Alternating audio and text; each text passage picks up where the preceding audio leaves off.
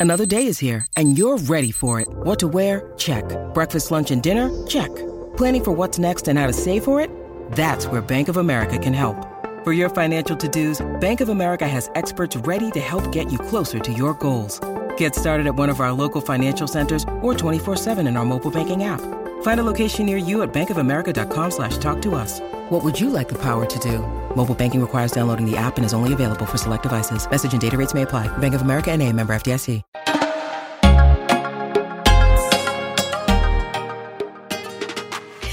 Hello, and welcome to Nosotros, the podcast that explores all things San Antonio, all things political, and all things cultural. Thanks for joining us. I'm Elaine Ayala, your host and a Metro columnist for the Express News. My guests today are Rebeca Maria Barrera and Merri Longoria. Remember that, Longoria. Gutierrez.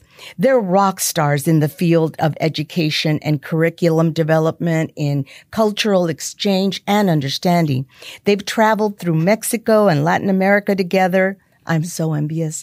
Interviewing artisans of all kinds. Both began as classroom teachers and grew into careers in publishing. They're co-founders of a unique educational nonprofit called Somos Cultura y Más, which they'll talk about today, and are the masterminds of the local El Dia de los Niños celebration, which is just around the corner and celebrating a big birthday in San Antonio. They'll fill us in.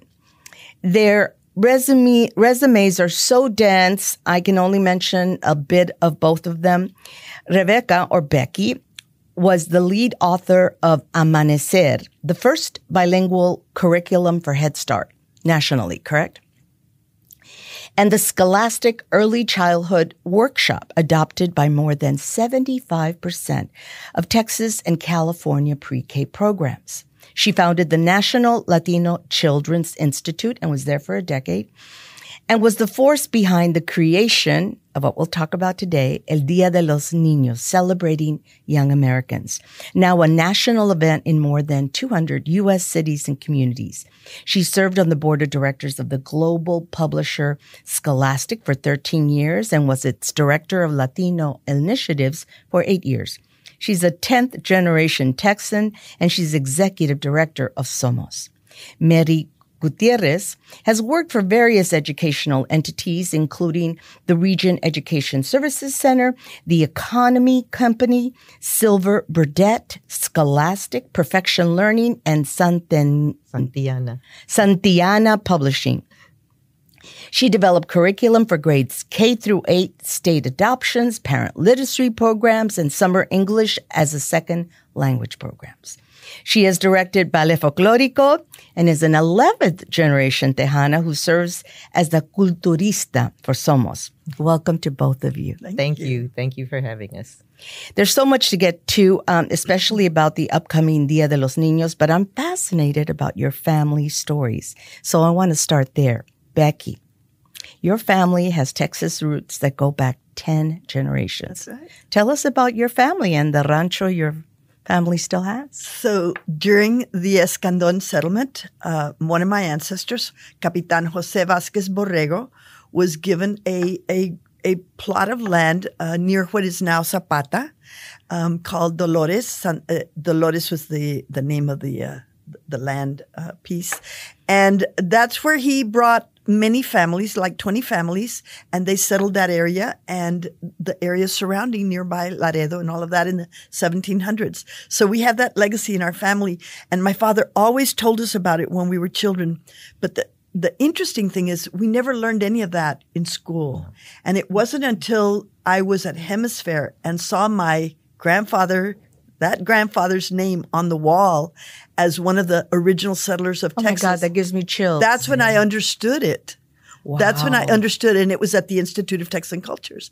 And the other thing that was marvelous for me about HemisFair, I was a teenager at the time, and I, because I was bilingual, I was given a job of a VIP tour guide. Very fun way to spend your summer. Oh, what? Oh yeah, movie stars and presidents job. and governors all the time. But that was also the first time that I realized that being bilingual was something magical and special because before it had only been something with my family And we were still punished in school for speaking Spanish. And every class that I ever was in, teachers had us pronounce our names differently. So you grow up thinking you're Barrera, not Barrera. And you don't even mm-hmm. know that the word Barrera means barrier and that, you know, beautiful bullfights have that barrier, that Oh, Barrera. You know, you, you, you don't know any of that because our history was never taught. That's Hence right. why we're doing this today. I want to ask about Longoria. Oh, yeah. And that you're an 11th. You, you beat her by one generation. I think we were just a little more busy It was the same time period because the it, same it was- it explorers, was same actually right before hers. They got here a little bit earlier uh, in the 1720s. 1726. Uh, but uh, 1726. Yes. Okay, that's that's the thing. When you look when you l- hear that year Mm-hmm. and think 1776, you know, and Oh, yeah. I- mean, it really puts things in perspective and shows us how little of our history we did learn absolutely. everywhere in the country. Absolutely. So tell us about 1720 what? Six. Okay. That's when we were first documented in this in this on this continent. Uh, but the story that I think you're asking about is yes, there are all those generations, and I very different from Becky. I didn't learn this stuff in school either, but my mother went genealogy searching before internet, so she was walking in courthouses to get marriage certificates, birth certificates, death certificates. She'd go to churches and get baptismal. You know, she she was eh, eh, going through cemeteries, getting dates. She did all of this on you know the Real. Old-fashioned way. real, yeah. and and uh, she found all these fabulous stories, and one of them, um, she I have done research on her, and since then, uh, she's known. If you Google um, Texas first cattle queen, Texas's first cattle queen, but she was around before she died before it was Texas. So- And what but was her name? Her name was Rosa Maria Hinojosa de Valle. And uh, either through marriage or by grants or land grants or by um, um, inheritance or she outright bought land. If you think of where Rio Grande City is, all the way down to where Brownsville is, over 1 million acres, north and south of the river, okay? Because it wasn't a border at that time, okay? It was just the river. And she had, at each of the ranches, she raised cattle and sheep and so forth. And, and at each of the ranches, she built a chapel or a church. And so she was the documented godmother of over 300 children. Wow. And um, so she oversaw all this land, right? La And patrona. she was always out on the on the range with a big hat and feathers, big old plumes, and they would see her and they'd say, "Allá va la patrona," mm-hmm. You know, because she was known as the boss lady. Mm-hmm. And and she also had her skirts cut so she could ride the horse astride as opposed to side saddle. Mm-hmm. And so they she was she was a real cattle woman. Wow. Okay. And she was married twice and had two uh, sets of kids. And one of them grew up to be a priest. And that priest, can you imagine in his little wagon with his friend helper? And Como they go, sufrir. uh, they go from ranchito to Yes. ranchito to do a wedding here, to do a baptism here, to do, you know, funeral here, all these things, you know, for so long. But she sat with him and she told him, Mijito, I love you, but I can't give you any of the good land because you're not going to have any heirs. Did he leave the priesthood? No. She gave him the island. Oh, that's the Bayi. The Padre Island. Padre, Island. for Padre el Island. Nicola, Oh, Padre man, Nicolas this is- Nicolas. Oh It's a good my story. God, such a good story. But tell us before we go start about because I want to start about Dia de los Niños. But, but um, tell us about the Longoria in your name. Okay, the Longoria, uh, uh, one of her, uh, one of her children, granddaughters, married uh, Juan Miguel Longoria. Okay, there were two of them in different generations, but the first one, and he uh, has a historical marker down in Blue Town. It's like one signal light and two blocks. It's, it's in South Texas. uh-huh. down by Weslaco and all those. Uh-huh. And and and uh, so in Bluetown, they built a historical marker to him because he is uh, credited with giving all the uh, uh, sequias, all the irrigation system Mm-hmm. that's down in, in South Texas. That's why we have everything growing down there That's because right. of the Uh-huh. irrigation system. And he brought that from northern Spain, where he was from, and they grew grapes. And that Longoria also got us to a very famous Longoria, correct? Wh- Yes. I think you're thinking of my prima. Eva Longoria Baston. Eva, uh, yes, Eva is uh, okay in the in the lineage. One of her great great great greats. I don't know if it's four or five back, maybe six. Uh, but his name is Pedro Longoria, and he's a brother to one of Oh, okay. so- so, there's son primas. son prima. Todos somos Todos Todos somos primos. Todos That's somos. right. Yeah. Especially during fiesta, man. Oh my God. You got to watch it. Yeah. Okay. And, and that, you know what she told us about the acequias? That that's the kind of history we've been missing in our schools. Absolutely. The contributions that those early families Right. made, building the roads, bringing the cattle industry, the whole vaquero thing. They to this Whole morning, vaquero thing. They were discussing the charros. Well, you know, the charros were the original cowboys, and so there you have it. There you have it. As okay. opposed to the mariachi, which was a little bit more. yeah, yeah, uh-huh, yeah. The biggest insult to a charro is to be Uh, mistaken call for oh, a is that a, is that a mari- Are you a mariachi? The biggest insult to a charro is to be called a mariachi. Okay, even though I love mariachis. Tell us the who, what, when, and why of Dia de los, los Niños, which is coming up soon. Okay, the who, what, when, and why. Uh, the who is uh, Dia de los Niños. It is for children, and I'm talking up to 86. Okay. Okay. because there is a need to celebrate children for who they are. You have birthdays, you have secretaries' days, you have, you know, teacher day, you have grandparents' day, but you have birthdays are one thing, but to have a children's day, that's what this is. And Becky can tell you a little bit more about that. But it's, um, tell us it's May 6th. The festival, uh, Dia de los Niños Festival, is going to be held uh, May 6th. It's usually uh, traditionally on April 30th, but that conflicted with Fiesta this Mm-hmm. year, and it's on a Sunday, and we didn't want to do that because we didn't want people Well, we to actually feel do torn. have a, a festival on the thirtieth.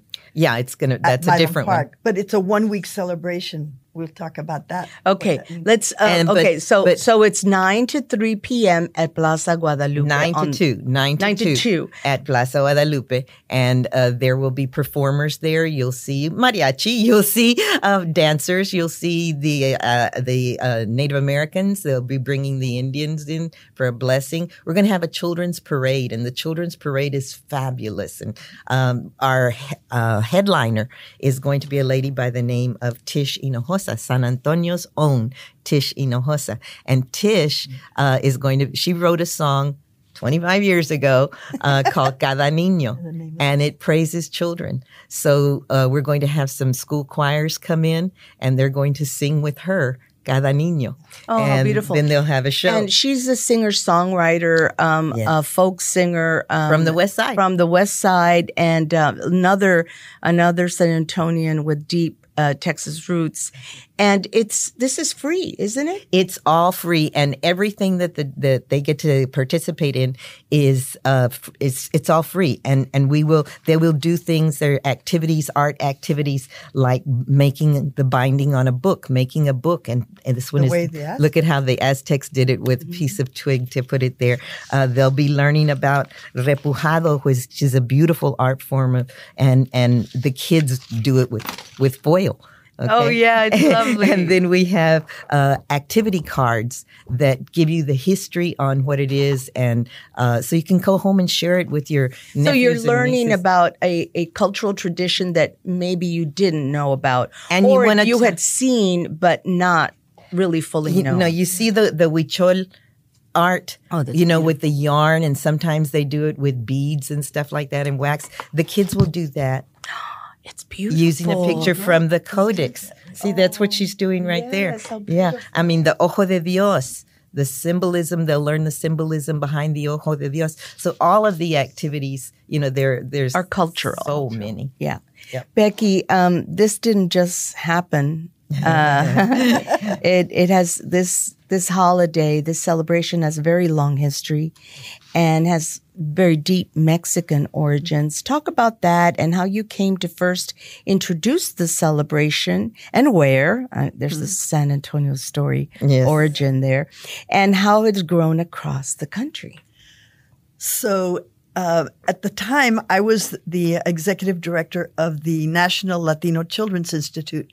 And one of the things that we were charged with by students who had come to our conferences was that they wanted to find a way to express themselves, to have leadership roles, and to be recognized for the role that they would play in the future.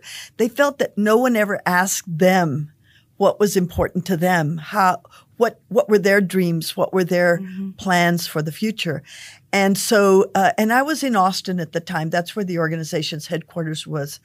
But um, we decided. I, I'm. I had been in San Antonio, of course, for all the 40 years before that, or however many years there were, 30 years before that. And uh, I knew that San Antonio would be the easiest place to figure out how to bring attention to young Latinos, because remember, it was the National Latino Children's Institute. And so our goal was to uplift young Latinos. They, that's what they needed. They, they told us in all of their, all of the focus groups that they felt they were only represented on television as gang members, mm-hmm. as school dropouts, as problems with immigration, and nobody ever pronounced their names correctly As housekeepers, I mean, that is Yeah. the role that, that that, you always thought of. saw. Mm. And so these young people said, you know, we're, we're just, we're more important than that. And, and consider that we didn't even have a Jesse Trevino painting in the Smithsonian at the time. This is so 25 years ago. So having been born in Laredo and knowing the, the culture of living in a border town city or what we call the borderlands, which is from Monterrey to San Antonio, uh, we sort of knew there would be some, that there was a cultural way to uplift children. And the idea for this particular um, holiday to be embraced and adopted by the United States was born as a result of a, a little book reading and book festival that an author that Scholastic had in their in their uh, catalog. Her name was Pat Mora. She's a librarian from El Paso. El Paso, an author and, and worked with the libraries in El mm-hmm. Paso. And so on Dia del Niño, which is on the border, she decided to do a book reading at the library and tell everybody, vamos a tener Dia de los Libros. So I knew Pat because she, she, her books were at Scholastic, where Merri was working.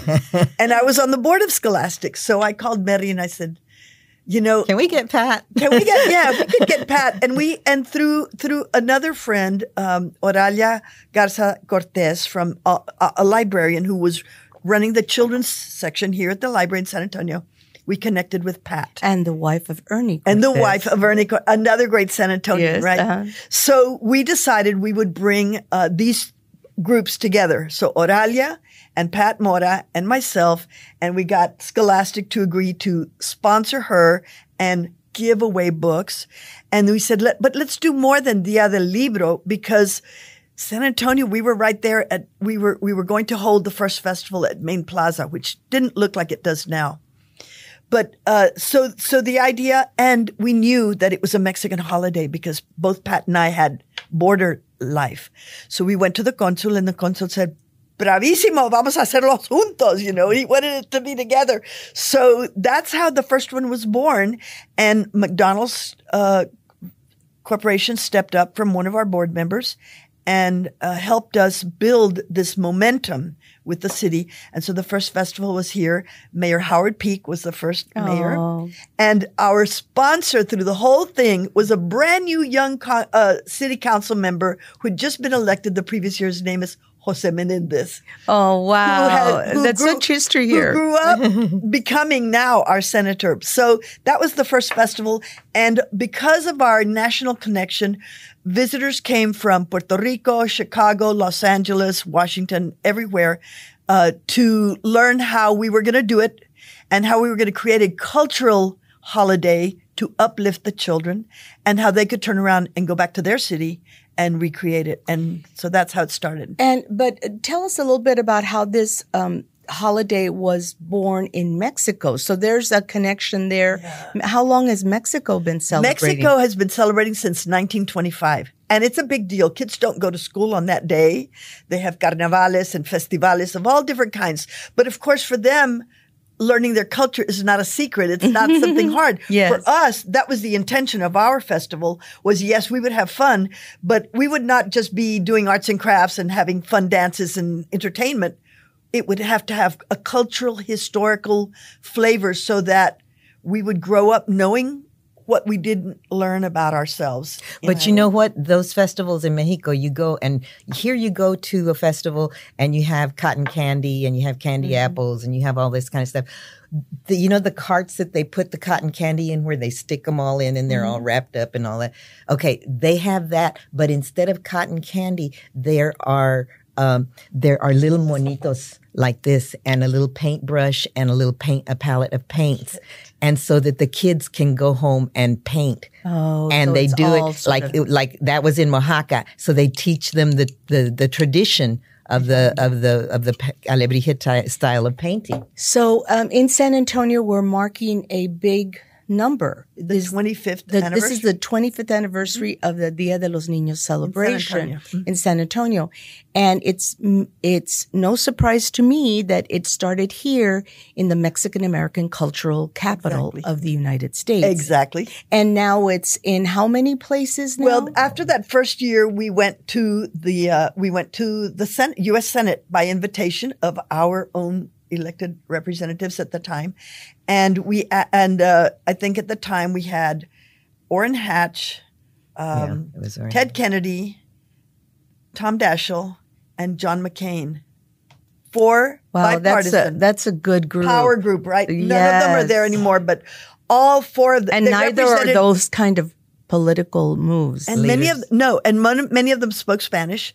Um, none of we didn't have a Hispanic senator, so we had to go to an Anglo senator Mm-hmm. to get us to to declare the holiday in the U.S. Senate, which is where uh, the commemorative holidays for the United States uh, are born. That's where you and the whole name is El Dia de los Niños celebrating young, Young Americans. yeah, it's and beautiful. the celebrating young Americans allows you to transfer that word into many languages, which is what they did at the Chicago Public Schools because they had children of many, many different countries, and that's how the the development of the the growing of it and how it's become easy for so many groups to embrace the holiday, even though they're not Mexican American. That's right. So in your community, you might be ri- learning how to write your name in Chinese symbols. In another community, you might be learning the history of uh, I don't know music from the the Arkansas area. You know, wherever the festival is held, Mm-hmm. it takes on its own its own flavor. Community flavor. but Yeah. it's Right. roo- It's roots. Dia de los Niños celebrating young Americans. I love it.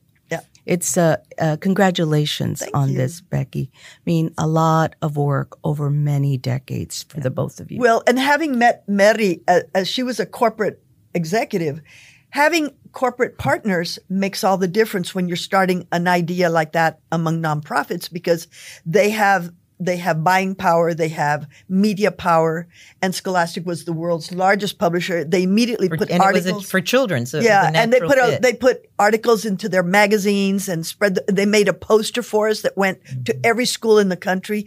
That's the way we built the momentum. It was really Yeah, great fun. Um, good synergy. Yeah. Um, the work that you both do uh, for child and family, um, fa- chi- children and families in this event really stems from your professional work as teachers, curriculum creators, and producers of cultural education True. in these kits that um, you might show us today. Uh, Medi, what drives you to do this work? well, I've always been an advocate for bilingual biculturalism and getting as much of that out there as possible. Um, so that voice has been strong. When my daughter was born, of course, I wanted to preserve that because my mother did it with me. Uh, we spoke Spanish and English. The rule in the house was you speak, if I speak to you in English, you respond in English. Hablo en español, esa la re- respuesta en español. That was just the rule. Okay. uh, so it was part. And when I came home one day when I was in junior high, and I said to her, I don't want to speak Spanish anymore because none of the popular kids speak Spanish. Oh my God. Okay, so don't talk to me in Spanish anymore. And my mother said, Ven para acá. Oh God, that's scary. and and and she was crocheting and I'll never forget she stopped and she put it down and she picked up a piece of, of yarn she cut it and she said dame la mano. And I put my hand out and she wrapped it around my wrist. And then she says all right turn around. And I turned around she tied it to my belt loop. You know how your jeans oh have my is, God. a ver cómo pasas el día.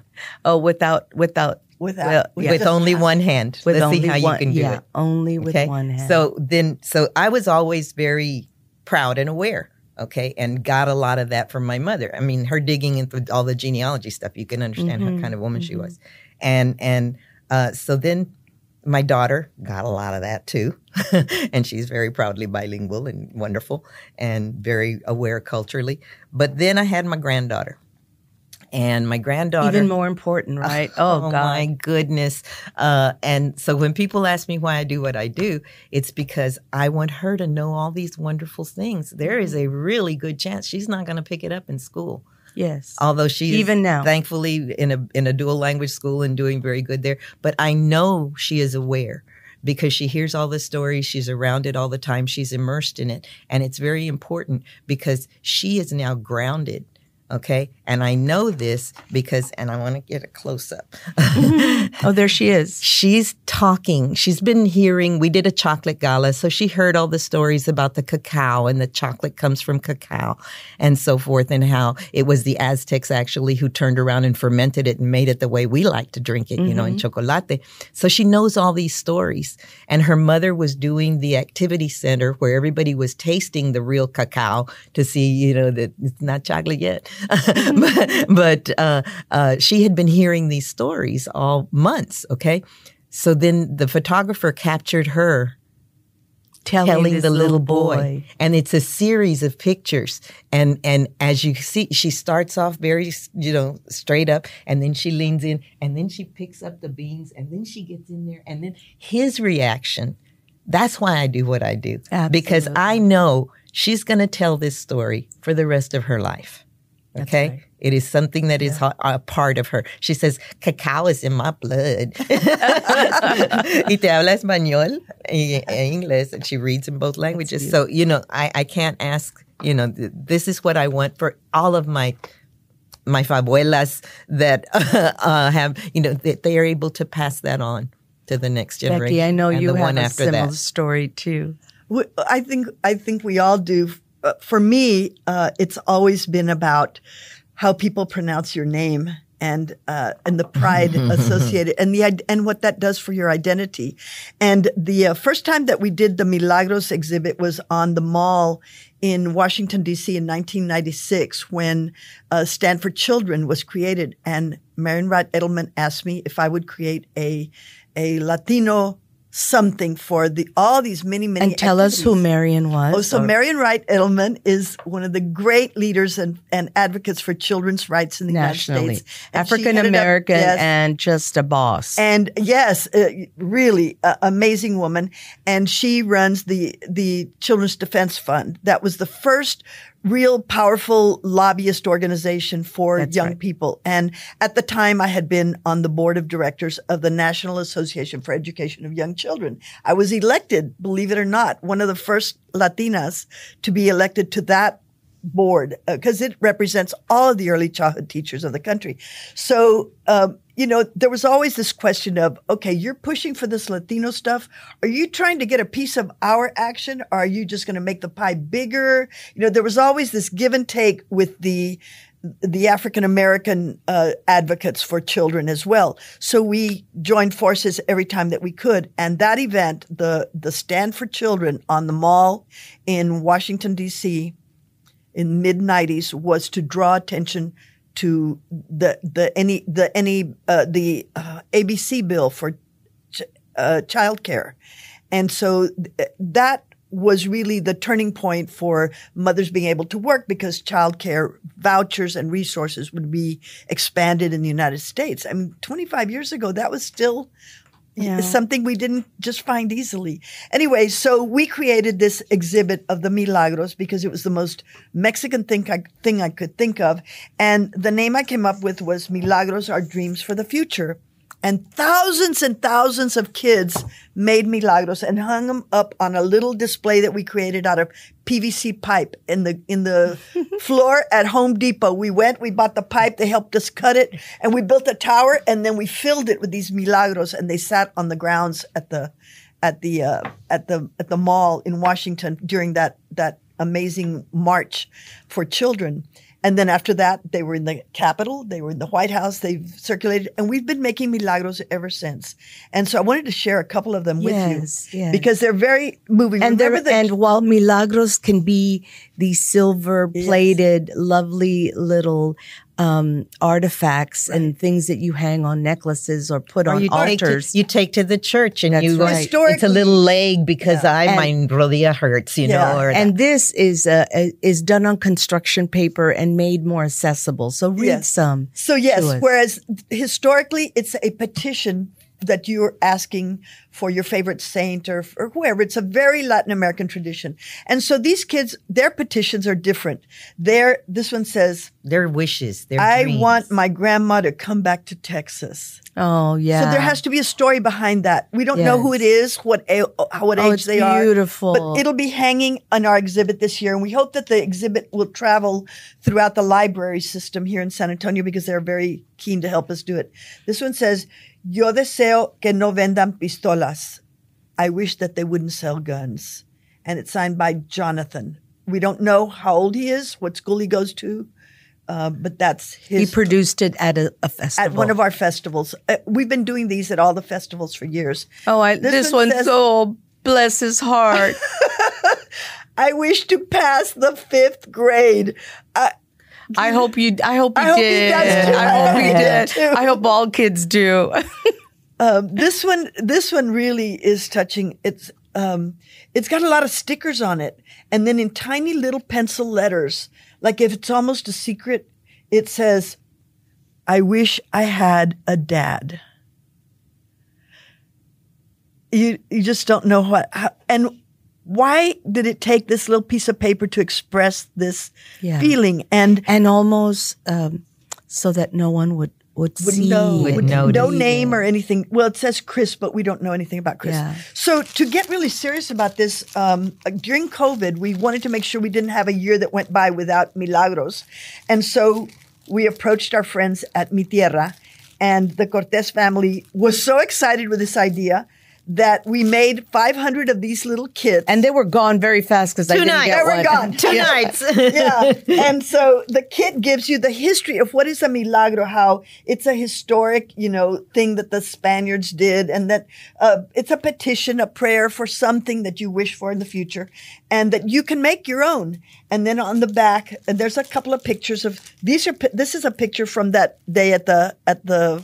Capitol with thousands of them on there, and then inside, of course, you have all the little Oh, props there. that you need. So you- So instead of getting a coloring book when they come into the restaurant, they got a kit, and while you're waiting for your food, you can do. We this. need to get But- some money for that to be replicated. Well, all We over. but like this to. is this yes, this this is this is very. I mean, it's it's a wonderful. I love doing this, but the the miraculous thing about it is when you read what these kids are writing, and you compare that to research that's been done, like Kids Count, and and they tell you we want to know you know how this percentage kids are concerned about bullying this percentage of kids are concerned about gun violence this percentage of kids you know don't have enough food to eat this percentage of kids is not back you know you name a topic kids count will find out that but what is really wonderful is that when you read these milagros they give you the same kind Yeah, of ratio it's a of reflection. ideas. Mm-hmm. it truly is these kids are telling us mm. what it is They're living. I mean, the they data. fall into family, they fall into neighborhood, they fall into aspirations. You know, I want to be an engineer. Uh, the one I love, I wish we had to show it to you, is I want to be an anesthesiologist and it took a long time to figure out that word. Wow. because it's so very, specific. very, very inventive spelling too. and, and you get a couple like I want a pet unicorn or I wish they'd stop killing pandas. I think those are the only two that I've found. Uh, but, you know, but most of them are very concrete. So these kids are aware and we need to fix it. We need to give them a boost. Yeah. We're running out of time, Becky, and I want you to close this out. Um, I've been following your, um, you and your travel buddy here, uh, going through Mexico and Latin America, and I want you to reflect on that and how that has informed your your work as a child advocate. Well, it truly is. I think that uh, that the gift that Merri and I have is that we can take something that's very complex and present it to families and children in a way that's easy for them to understand. Our we we write directly to them in their language, not in in an We academic. think like a three year old. We don't. well, we're not writing like academics when we're presenting for the public. So in our work, I mean, from the very first time that we traveled together, I think in 2000, we we went to visit in Oaxaca where they were dyeing uh, threads with cochineal, from which comes from the cactus. Now, I've seen that little white stuff growing on prickly pear The fungus. all my life. Mm-hmm. I didn't know it was a little bug. I didn't know that they could dry it and that, that they would grind it and that it would become A a, dye. dye. and that there were these natural dyes that were used all over all over this land. You know, and it's Mex- very typical of the clothing that you see. A lot of things are in that in color. those things. And- so, so having that experience, we were just fascinated by that. And we, of course, we brought back dyed, hand dried rugs and all of those pieces, but it stayed in my mind. And people would ask me about things and I would say, Oh, yeah, well, this belongs to this and this became from that. And this is how it's made. And, you know, the, the, the I think I bought one of these at that time on that trip. So this was, that's why they're a little beat up over the years, but the kids loved to hold them and everything. And we talked about what an alebrije was and how it started with the Linares family. And and now they all know it because of Coco. Yeah, mm-hmm. but but the general kids. public would say, "Well, that's an interesting kind of folk artsy thing. It's not even well made. No, it's hand carved, and it's a tradition passed down from one generation to another for centuries." And See, so, this is what we give the kids. This is your palette. And then we show them about the kind of alebrije style. Oh, that's And beautiful. then this is what they produce. that's one of their You know? So, I mean, they're learning so these that is- things. It'll that's stay with do. them. Uh, When we go and visit artisans and we see them working, whether it's someone who makes things or someone who grows things um, and and prepares wonderful food, we we learn from that. It it feels it feels like it's something we felt in our heart. We we didn't know that we knew it and that we loved it, but as soon as you connect with it, it's culturally your, yours Yes. and you know it. And then I just want to share that with all the kids because no one did that for me except for my parents. And so I was confident because they would say, you have a rich history. Your family can do this. Your family did this. Your family, you know, your grandfather wrote a song for the, for the revolution, you know, and it was very famous and it's on the backside of the national anthem on a CD, you know, on a record. Oh, You know, And you hear things like that and you feel